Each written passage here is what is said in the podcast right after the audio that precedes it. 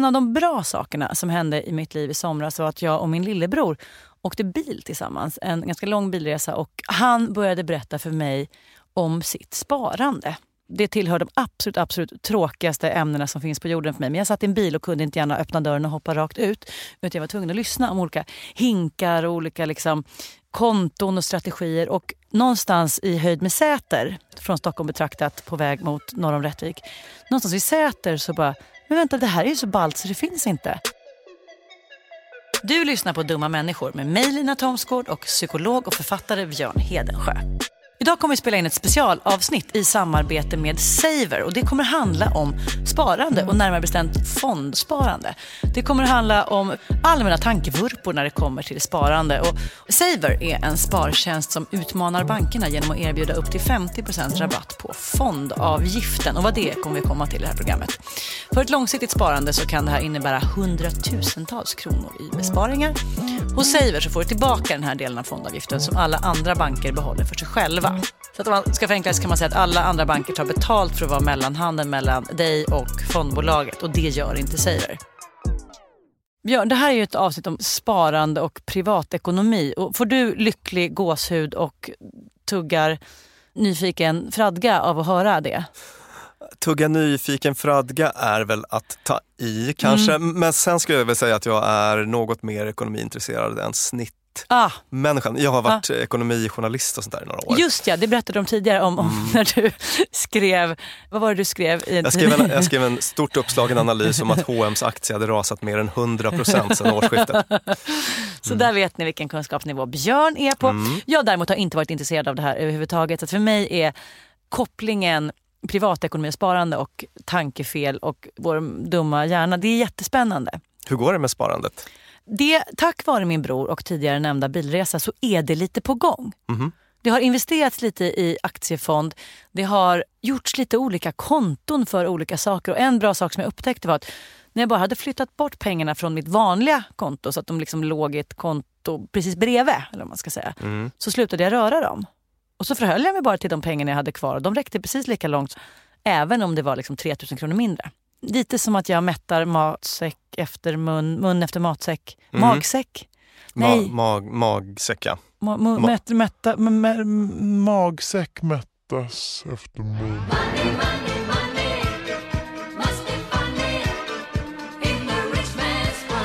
Nu sätter vi igång och börjar förklara mänsklig dumhet kopplat till sparande. Om vi börjar med det här. Eh, jag som inte tidigare har haft ett vettigt sparande på plats vad beror det på?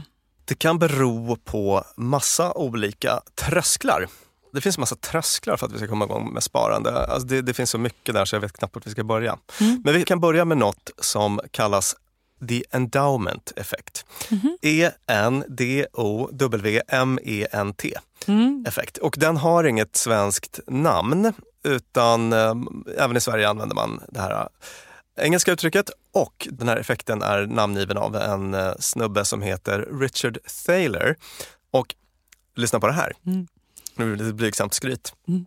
Jag har en sån här uh, Instagram-bild på mig och Thaler när vi står tillsammans i uh, Gyllene salen, heter den tror jag, på Nobelfesten. Jag haffade honom för att jag var på Nobelmiddagen 2017 kanske, mm. när han vann pris. Han vann det här uh, ekonomipriset. Woo! Taylor! Och han var extremt uh, likable och uh, mysig. Mm. Uh, man. Sådär.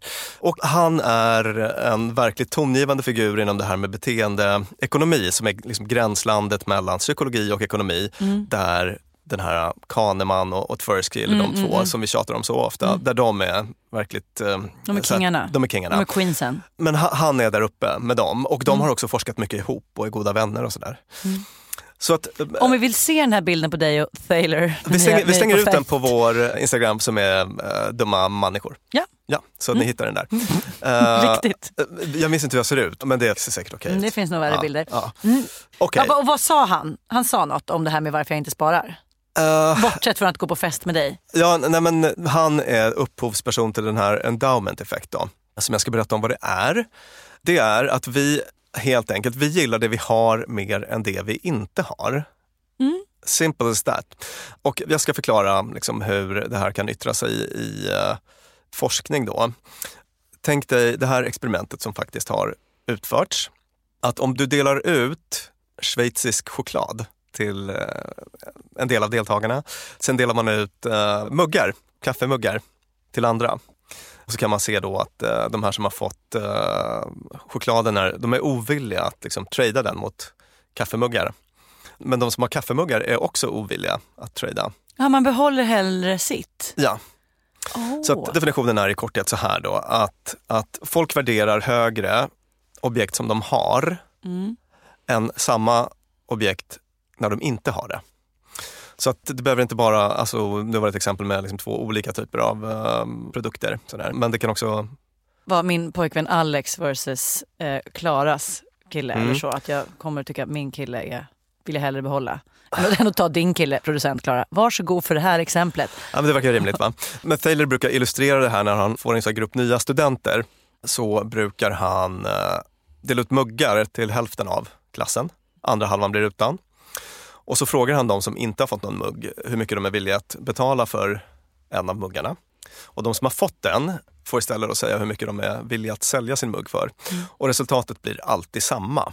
Att de som äger en mugg, de uppger att de är villiga att sälja den för ungefär dubbelt så mycket pengar. Mm. Som de utan mugg är beredda att betala. Och intressant. Och då tänker man att det är inte för att den som har hållit i muggen bara, gud för jag insåg att det här är värsta kanonmuggen. Utan det är något lite mer reflexmässigt ja, bakom det. Precis, och jättenära besläktat med det här med förlustaversion, det begreppet känner du igen från, mm. eh, från tidigare avsnitt. Mm. Det förklarar ganska mycket nämligen ja. i våra korkade mänskliga beteenden. Sådär. Förlustaversion innebär att det för oss människor är viktigare att undvika förluster än att få vinster. Mm. Så den här liksom, lilla pengen jag har nu är mer värd än potentiella pengar jag skulle kunna få. Ja, precis. Så kan man säga. Och eh, Det här är liksom väldigt beforskat. Då. Man kan se att folk eh, som blir av med en tusenlapp till exempel upplever mm. en mycket större förlust i well-being ja. än de blir glada om de får motsvarande belopp. Just dippen mm. i kurvan blir djupare än vad höjden på toppen blir ja. hög. Mm -hmm. Precis, så är det. Och det här är en sån tröskel faktiskt mm. för sparande. Att mm. när man sitter med liksom lönen, när det kommit in på kontot, så där, man vet vad man har. på något vis.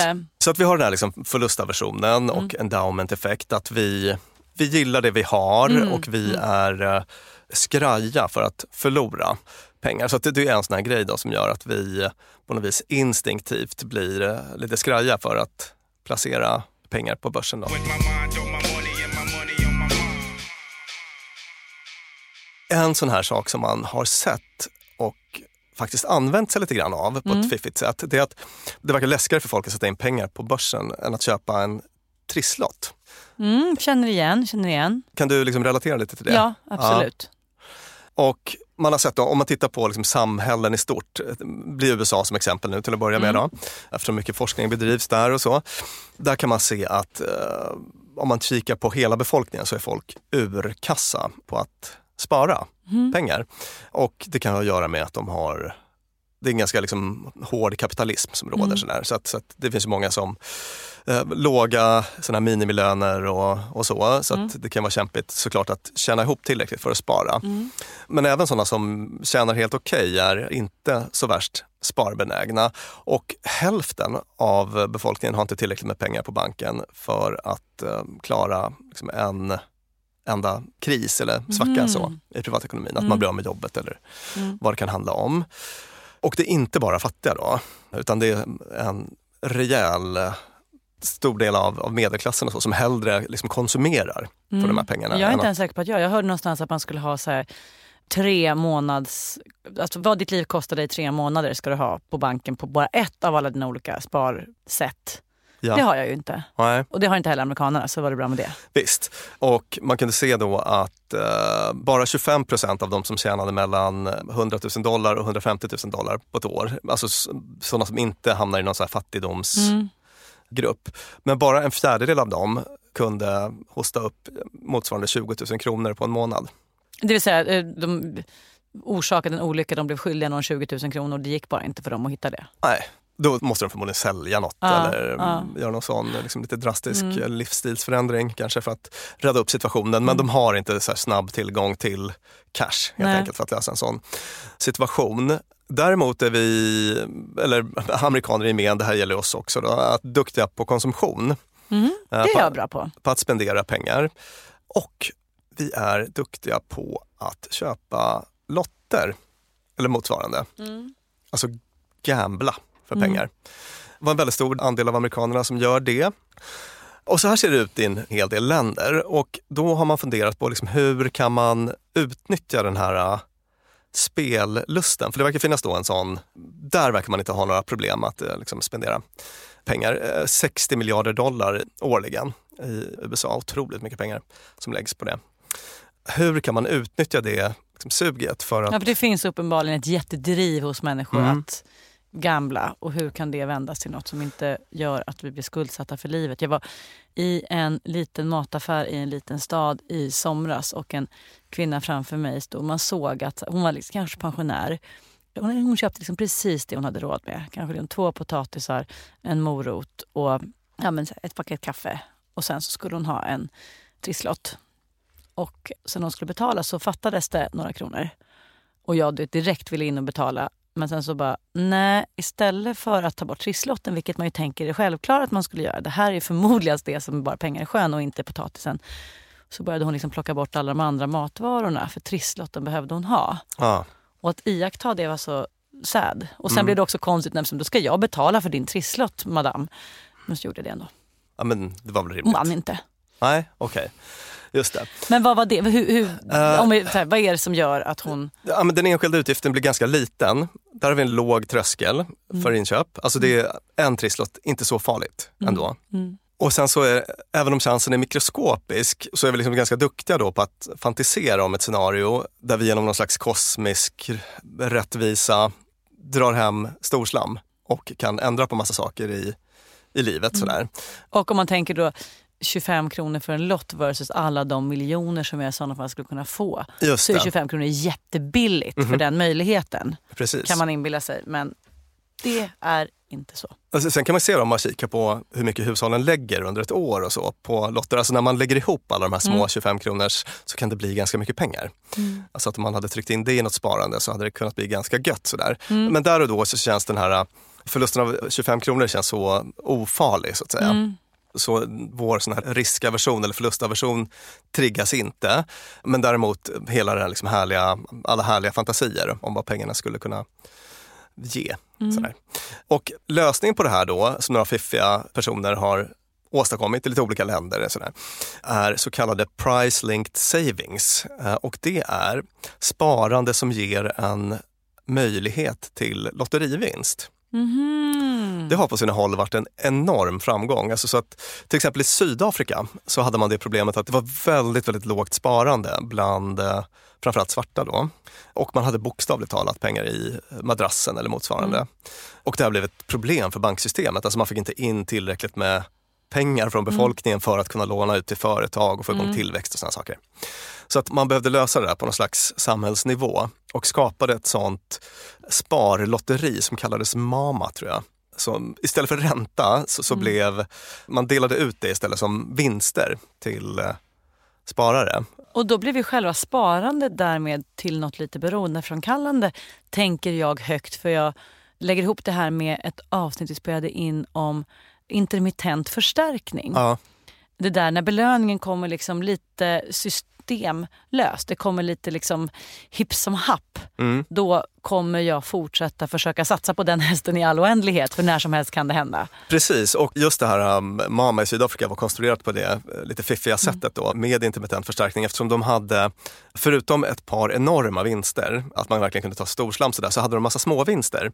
Så att sparare vann lite då och då eller man kanske kände någon som hade vunnit någon småsumma sådär. Så att då blir det den här intermittenta förstärkningen, precis som om man sitter och drar i en sån här Enarmad spak, bandit. enarmad Ja. bandit på ett kasino. Att så någon gång då och då så kommer den där belöningen och då blir det här beteendet väldigt starkt. Och det blev en sån otrolig succé så sen krävdes någon slags, ehm, det krävdes någon slags liksom, intervention sen för att få stopp på det här. Alltså jag, tror- jag tror Mm. att det liksom hotade banksystemet då i sin tur på något Mhm, sätt. För att, för, att, för att alla ville spara på det här viset. Ja. Så att då fick man reglera det på något Alla blev sätt. så spaningsjunkies. Liksom. Ja. Ja, men det var, Nästa kick, måste sätta in 200 spänn till Det var på bara mitt sparkonto. Ja, exakt. Ja, det var intressant att läsa om det. Just hur man eh, kan använda liksom psykologi för att Ja. eh, få igång eh, sparande på det sättet. Eller ett sätt att, att få ner trösklar och sådär. Jag är slösa och jag är spara. En annan sån här grej då, vi kan kalla det framtidsfällan eller diskonteringseffekten. Och det är att du Lina kommer att tycka att 100 kronor i handen är mer värt än 150 kronor om ett år. Mm. Även om det skulle vara en riktigt god ränta så att säga, på den Mm. hundralappen. Mm. För att det är så här, saker och ting som eh, händer långt fram i tiden sätter vi mindre värde på än sånt som händer idag. Eh, de flesta av oss skulle hellre ta 150 kronor nu än 150 om ett år. Hellre lycklig nu än lycklig om 100 år. Ja, och det här är ju samma effekt som gör att vi till exempel tycker att det känns inte så himla... Alltså, Okej, jag har inte råd nu, men faktura om 14 dagar säger du absolut. Ja. Eller hur? Det är också en framtidsfälla, att vi diskonterar den här framtida kostnaden, vi, vi justerar ner den. Just det, för min hundralapp nu den behöver jag ju verkligen. Den är inte råd att betala någon faktura för. Men sen Ja. kommer det säkert, det är inte riktigt jag sen. Då kommer det vara, Exakt, så att det här är en grej som då främjar konsumtion ja. och gör att vi har mindre pengar att spara för. Och den här effekten, jag vet att den är väldigt studerad. Och, men, men, Framtidsfällan, diskonteringseffekt. Exakt. Jo, ja, men en annan sån här uh, tröskellina, det är att man intalar sig själv att det är uh, fel timing. Är det någonting? Ja, ja, ja, alltså verkligen. Jag fattar att jag borde spara men just nu behöver jag ju verkligen de här pengarna. Mm, Så sen kan jag göra det. ja, just det. Så att det kan antingen, antingen vara den eh, känslan eller så kan det vara att ah, men nu har det varit liksom börsuppgång så länge. Jag missade tåget. Det kommer, Ja, just det. Just det. det kommer snart att vända Mm. neråt igen. Har du sån koll? Eh, Skulle du kunna svara mig om vi har haft en god utveckling på börsen senaste eh, åren? Nej, alltså jag har absolut och ingen susning. Mm. Däremot hamnar jag ibland i till exempel en bil med min ljuvliga lillebror eller på middag med min kompis Anna som, som blev börshaj under liksom två intensiva veckor nu under pandemin. Mm. Som liksom började köpa och sälja i liksom respiratorer, munskydd. Sen var det nog mer. Hon så här, hon tänkte nästa steg, typ att nu kommer folk börja vara hemma på landet och börja odla. Så då köper jag sådana aktier. Och då var det ganska roligt att följa dag för dag. Men annars, absolut ingen koll. Okej, så att hon är, låter som ett väldigt bra exempel på en person som verkligen, verkligen försökte liksom tajma marknaden. Ja, verkligen. Börshaja. Mm, ja. Och där jag satt bredvid och när hon väl berättade att hon hade investerat i det företaget som gjorde eh, respiratorer kände jag så, aha, men jag gjorde inte det igår så det är ingen idé nu så struntar jag i det. Ja, just det. Så hur gick det för henne, Anna? Alltså, vi pratar inga jättesummor pengar, det kanske var 1500 kronor totalt eller sådär. Mm. Men de gick väldigt mycket upp, de Ja. gick lite ner och nu är de på medel upp. Ja. Mm. Bra. Inga pengar som vi inte har gjort av med på typ bärs bara genom att sitta och fika och prata om, om vilka, vilka hennes aktieresa. Ja. Mm. Kändes hon väldigt liksom självsäker i den här situationen? Och, eh. Mm, ja, och jag, menar, jag blev ju så imponerad så det var inte sant Mm. över hur roligt det var. Men hon hade ju inte heller någon aning. Nej. Ja, men det är så intressant det där. För att dels har vi liksom folk som avstår sparande för att de känner att de har inte tillräcklig koll. Mm. Och sen så har vi de som bara känner att de har sån otrolig koll och som eh, börshajar sig. Jag tror att det började med att här, testa på en grej och sen så bara den gick upp Ja, 4 och bara vänta, det här är min grej, wait a minute. just det. Ja. Men om man tittar på forskningen om det här Mm. så brukar man säga att det handlar inte om eh, market timing utan det handlar om time on market. Oj, oj, Nu, oj. jag känner mig lite som Gordon Gecko. Han här, Verkligen, förflyttades senast upp till en skyskrapa på självaste Wall Street. Ja, eh, men det, det betyder är att om man tittar på vad som faktiskt funkar så är det i regel då att faktiskt låta pengarna liksom ligga i ett fondsparande. Till exempel då att man, man fondsparar, släpper det lite. Hmm. Alltså man kan ju hänga med och, och man, om man är intresserad och så. Och det är faktiskt en grej. Alltså om ni inte har kommit igång med sparande och ni tycker det verkar urbota trist. När man väl kör igång så blir det ganska kul. Som jag kollar på fotbolls-tv med min kille. Ja, Att det, man bara, jag fattar inte, när de väl lär sig lite om spelarna och hur det funkar så är det kul. då blir det roligare. Ja. Ja. Mm. Och jag tänker mig att det kanske var det som hände Anna där. Att, att Mm. hon satte igång och jävlar vad hon var inne på fondsajter eller Ja. vad hon Visst. Ja. För att det, det blir liksom em, spännande då och kul. Men man behöver inte hålla på på det viset utan man kan liksom läsa på lite grann och sen så investera i ett litet sparande. Och sen kan man släppa det.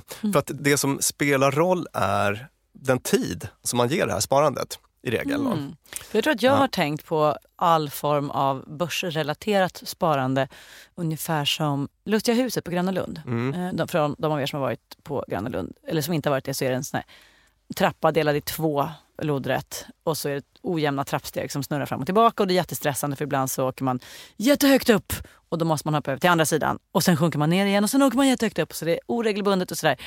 Men man kan verkligen om man träffar rätt och hoppar på piken på ett trappsteg över till nästa som stiger och över till nästa som stiger så kan man liksom ta sig svinsnabbt upp för den här trappan. Genom att bara så här, hoppa av när det är på topp, hoppa av när det är på topp.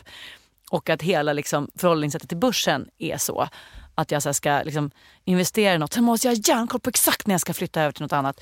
Och det tycker jag verkar så himla stressande. Och då tycker jag om det du säger nu, att man kan också faktiskt bara låta det vara. Ja, verkligen. Alltså med den äran Mm. faktiskt. För om, om man tittar på här historiska kurvor, alltså Mm. eh, över tid, över liksom, ja, men, de får sitta där i tio år eller då kan det bli någon dipp, du vet, det är någon finanskris eller så. Mm. Och då blir det ett hack i kurvan. Men om man tittar på den här långsiktiga trendlinjen så Mm. brukar det alltid vara väldigt bra och också liksom slå alla andra sparformer. Men eh, bara tillbaka till det här, jag tänkte jag ska ta upp en studie som jag tyckte var kul, apropå det här att det är time on market snarare än market timing. Alltså det är att ge det tålamod och tid snarare än att vara någon sån här uh, otroligt påläst och Gordon Gecko-typ som gäller. I den här studien då, eh, från 2017, Antons heter författaren, så gick man igenom 68 såna här uh, aktiegurus förutsägelser under perioden 1999 till 2012. Och majoriteten hade mindre än 50 rätt. Mm. Det innebär att det hade varit bättre att singla slant. Ah. Så att deras liksom market timing när de satt och börshajade Ah, och, ah, och tänkte liksom respiratorer eller Ah, nu- nu ska ah, ah. Det, det funkade inte. Nej. Det är svårt att slå marknaden så att säga. Alltså om man tycker att man har kommit på en fiffig idé så är det förmodligen 7000 andra som har gjort det före. Ja, och några Eh, av dem har redan satt igång arbetet med den. Mm. Mm. Så att i många fall alltså bättre att singla en slant än att lyssna på experterna. Det finns ju också såna här roliga, det förekommer då och då när man låter någon sån här gibbon eller någon annan Gibbon apan. ja, Mm. eller någon annan primat tippa börsåret och sådär. Ja, just det. Ja. Och eh, väldigt ofta så är de lika bra som jag vill inte peka ut Gibbons specifikt Nej. här. Eh, Inget, inget, om inget om Nej. Gibbons. Eh, Men man tänker inte att de är kanon på sparande. nej. Men det är inte heller de som tänker på sig själv som gurus eller börshajar. Eller som vi har gett den upphöjda statusen. Så. nej. så time on market snarare än market timing. In Mm. och fondspara och släpp sargen. Mm. Alltså låt pengarna ligga där och jobba. I regel blir det väldigt bra över tid. Sådär. Det som då skulle kosta är den här avgiften som då vår sponsor Saver Ja. låter oss behålla mer utav. Mm, precis, så att där får man en ännu bättre deal då. Och det är ju också pengar som du skulle kunna Köpa en riktigt, riktigt fin husbåt för när jag är 72. Ja, eller typ investera så att de liksom växer ännu mer tänkte Ja, jag. Då. Eh, eller konsumera något härligt för. Gud, vem är jag att sitta här och, och vara liksom, jag är ju konsumtionskungen. Eh, så att, eh, Du kommer köpa en husbåt före mig Björn. Du har kanske redan, redan köpt den. ja, det hade nu nästan kunnat vara så faktiskt. Slösa aldrig bort pengar på någonting onödigt. Nej, ha roligt för dem istället. I och med att fonder är så att säga portföljer som innehåller många olika aktier Mm.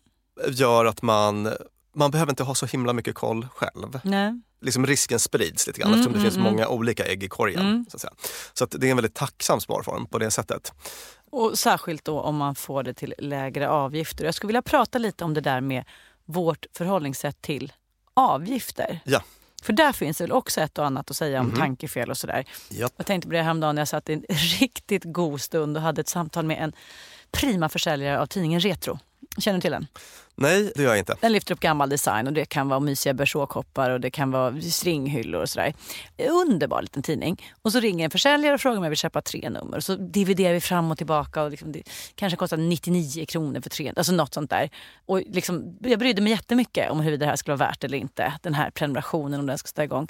Och sen eh, när jag insåg att vi skulle göra det här avsnittet och började prata om så bankavgifter. Man bara what? Finns det? Varför har jag inte ens tagit reda på det? Varför vet jag inte ens om banken tar ut en god jädra andel av min vinst som jag eventuellt gör om jag nu investerar på ett klokt Mm. sätt.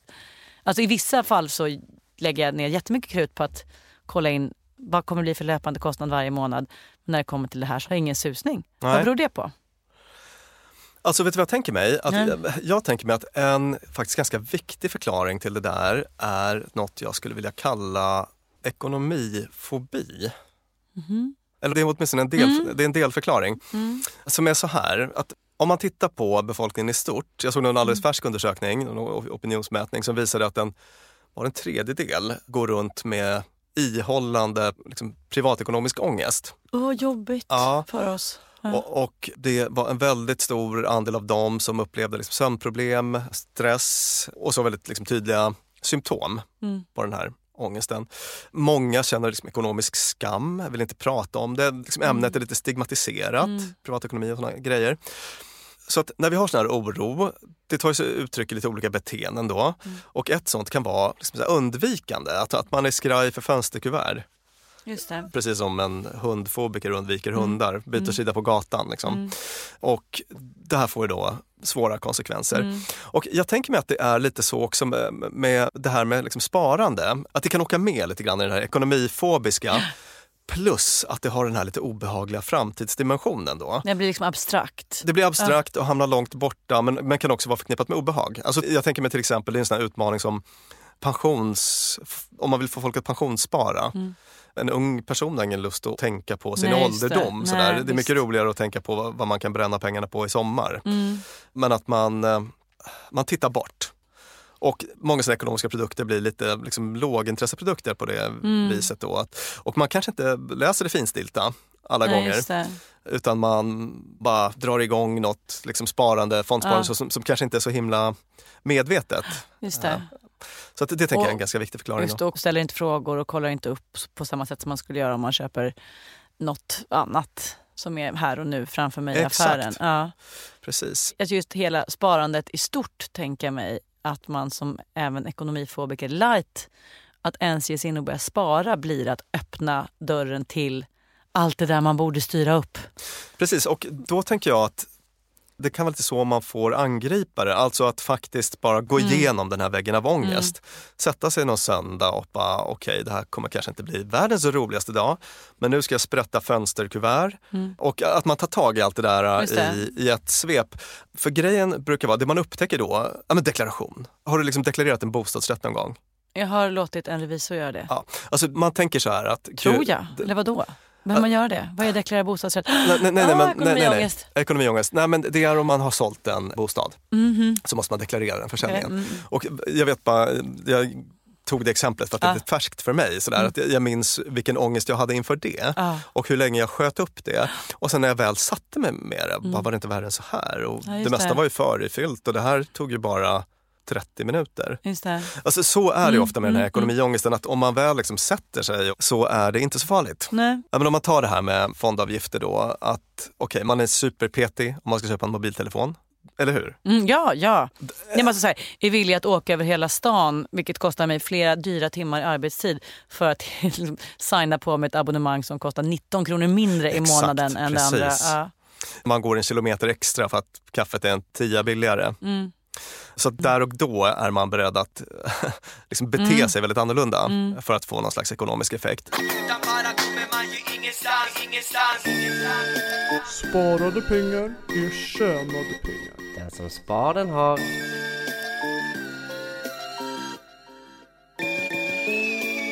En sån här äh, grej som kan vara bra att hålla lite koll på hos sig själv. Om det är så att man Man blir äldre, kanske gör någon slags karriär, lyckas höja sin lön lite, så är det ju för många. Titta lite bakåt på din kurva och så kan du fundera lite på hur har det sett ut med ditt sparande? Har det ökat i takt med din inkomst? Hur ser det ut för dig, Tom Skård? Jag sa i början att jag var jättedålig på att spara, men jag är faktiskt fantastisk för att jag har sparat 1600 kronor i månaden på ett konto sedan jag började jobba på mm. 98. Vilket nu är mycket pengar. Sen har jag då och då behövt ta ut alla de pengarna för att jag behövt införskaffa något väldigt viktigt. Eller nära och kära har försatt i skuld eller så. Men det har jag gjort även när 1600 kronor har varit så en sjättedel av min inkomst som studielån. Liksom. Men sen när jag känner att jag tjänat jättemycket i perioder av mitt liv, fortfarande 1600 kronor. Mm. Jag har inte liksom skalat upp det. Det borde jag ha gjort antar jag att du tycker eftersom du sitter där och ler. Nej, jag ska inte sitta här och vara smug. För att det är samma för mig nämligen. Jag tror jag har haft liksom samma nivå på mitt sparande sen, alltså inte typ studentåren, men sen jag började jobba i princip. Mm. Och vår konsumtion tenderar mm. att gå upp mer än sparandet när vi får det bättre. Just det, då åker vi mer taxi, vi äter mer löjrom och köper fler sjalar. Just det, och uh. kanske köper en robotgräsklippare eller uh. vad vet jag. Det finns eh, många olika trösklar för mm. sparande men såklart en jäkla massa att vinna på att komma igång och allra helst då på ett sätt som inte göder redan feta banker som en onödig mellanhand mm. där. Utan att liksom komma igång med ett fondsparande som är en kanonform. Mm. För just de där fondavgifterna de urholkar ju värdet på det här sparandet över tid. Mm. Så att det liksom på lång sikt kan handla om flera hundratusentals kronor. Exakt, och det fina om man får bort den där avgiften, då får man liksom fondernas alla fördelar men man slipper fondernas största nackdel som är de där avgifterna. Mm. Då. Börja ditt fondsparande idag på saver.com och de stavas alltså S-A-V-R och inget E som i saver utan S-A-V-R.com. Vi är Dumma människor. Jag heter Lina Thomsgård, Björn Hedensjö och vår producent heter Klara Wallin. Avsnittet spelades in på Beppo. Vi säger stort tack till Saver